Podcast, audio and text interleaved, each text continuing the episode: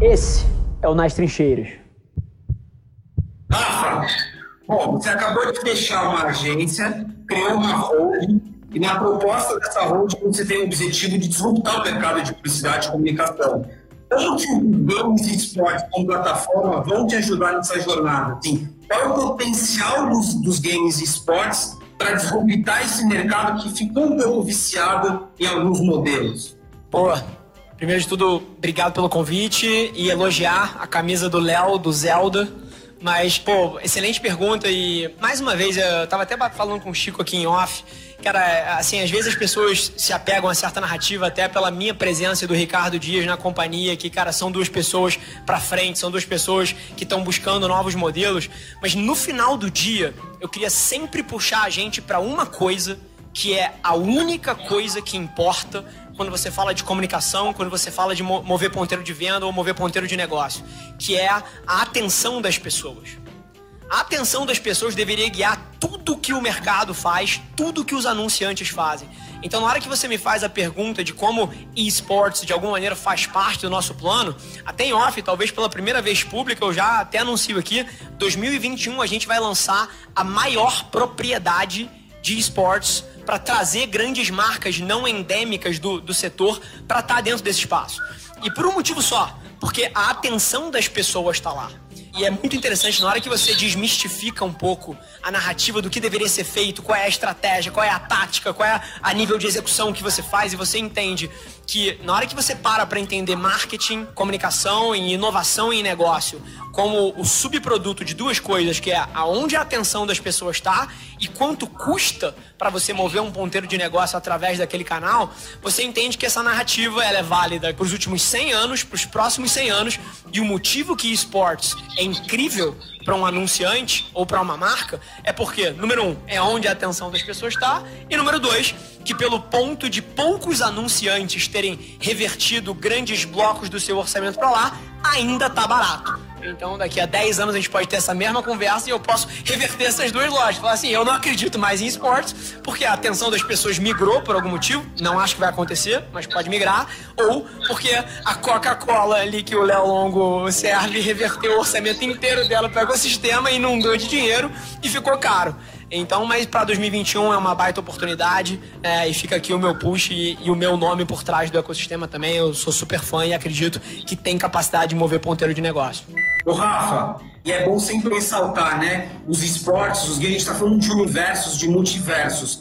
Conta um pouco pra gente, principalmente quando a gente fala para o CMO, dos universos que estão relacionados. É sobre cultura digital, é sobre música, é sobre conexão com outras plataformas. Você com esse olhar de disrupção, né? O quanto que o game e o esportes ele é a porta de entrada para vários outros universos. Inclusive, de volta ao ponto do Léo também, que conecta com a sua pergunta, porque você falou de múltiplos pontos de contato e de toda uma cultura que gira em torno disso.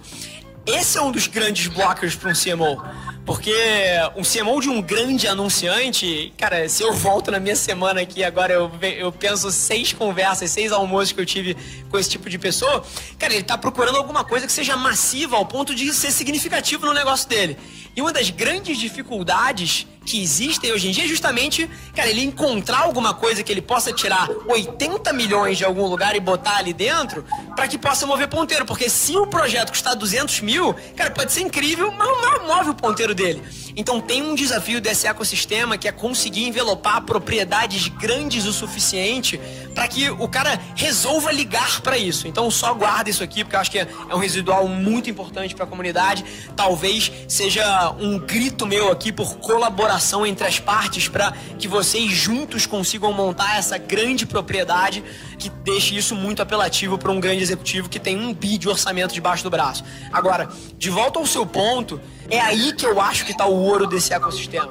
Eu estava almoçando semana passada com o Arnon, que é o vice-presidente da NBA, e eu estava falando que um dos ouros que o basquete tem, que a NBA tem, é justamente que o jogo de basquete ele não é tão relevante para o fã.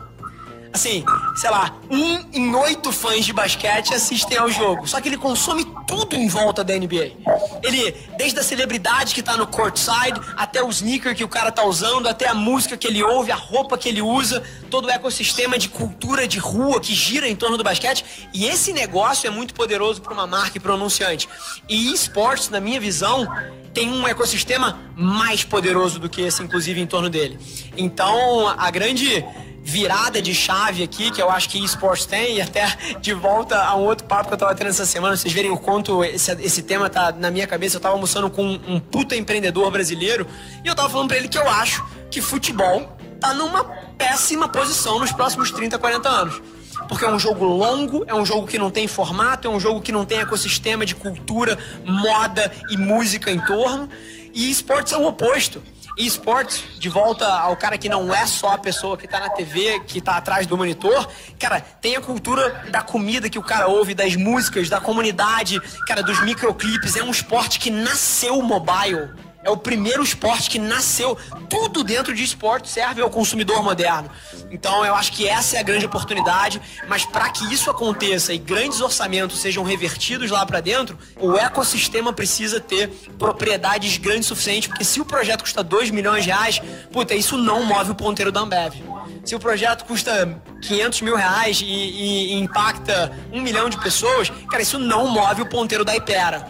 Então, cara, tem um chamado aqui, que é como é que você pega essa pulverização massiva de todos esses canais, desse ecossistema inteiro, e você entrega numa coisa que, de fato, cara, mexa as vendas de uma empresa desse tamanho. Aí tá o ouro para possivelmente reverter grandes orçamentos de marcas não endêmicas para o ecossistema, e a gente quase que fulfill our dreams aqui do ecossistema. Esse é um pouco do meu POV.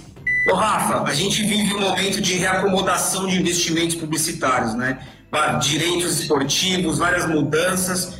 Olhando para o cenário de 2021, o quanto você acha que a gente pode ter aí um volume de receitas importantes indo para o ecossistema de games e esportes? E qual o desafio de fazer com que isso aconteça? Eu acho que, assim, quantificar a migração, eu não vou nem começar aqui, porque eu daria um número aqui, não vai ser assertivo, e eu odeio previsão, eu sou muito mais de enxergar as coisas se desenrolando do que tentar prever alguma coisa. Mas, assim, a direção é clara. Assim como quando chove num vale, você sabe que a gota que cai na montanha tá indo para baixo, o dinheiro tá saindo de outros lugares e indo pro esporte. Agora, o grande desafio para mim, que a gente não falou aqui, e vale muito a pena ser dito, e quem tá dentro desse ecossistema sabe isso e ouve isso todos os dias na sala de reunião, é que falta coragem no mercado corporativo brasileiro em vários sentidos. E eu entendo, eu tenho empatia, porque a meritocracia corporativa, ela não remunera o tomador de risco. E um CMO que está revertendo um orçamento, por exemplo, de mídia, que está 90% no off e 10% na TV, se ele ambiciona fazer um shift para 35 on e 65 off, por exemplo, esse cara é um tomador de risco.